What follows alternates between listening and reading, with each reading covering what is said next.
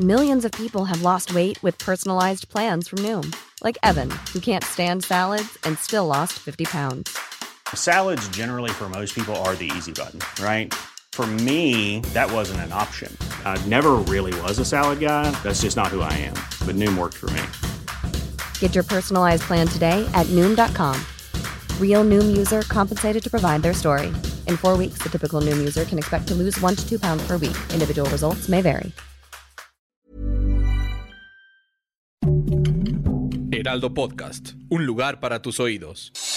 Noticias del Heraldo de México.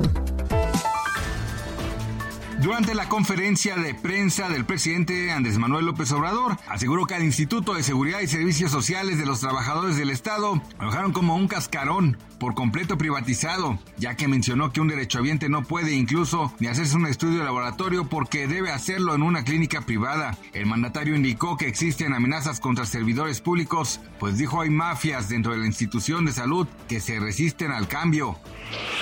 En entrevista para el Heraldo Radio, Antonio Tizapa, padre de Jorge Antonio, uno de los 43 estudiantes desaparecidos de la Escuela Normal Rural Isidro Burgos, indicó que aceptar que hay un duelo nacional por el caso Ayotzinapa es considerar que los jóvenes desaparecidos han muerto, por lo que sus familias no aceptarán esto sino hasta tener las pruebas científicas de su ubicación.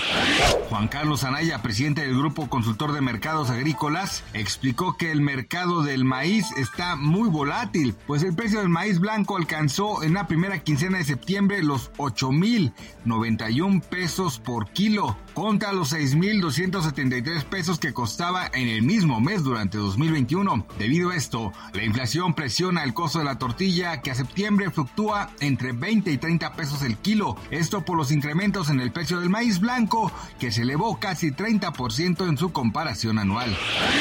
La Audiencia Nacional Española condenó a Ana María Cameno, conocida como la reina de la coca, a 16 años de cárcel por participar en la distribución de 100 kilos de cocaína en distintos puntos de España y por lavado de millones de euros de los beneficios en Panamá.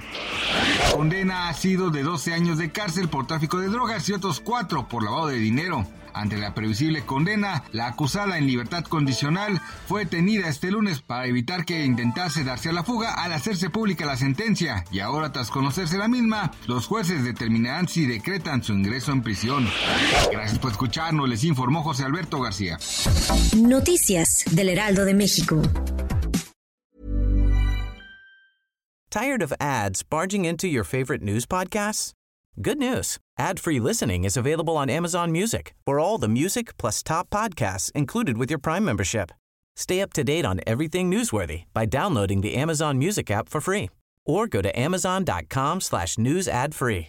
That's amazon.com slash news ad free to catch up on the latest episodes without the ads.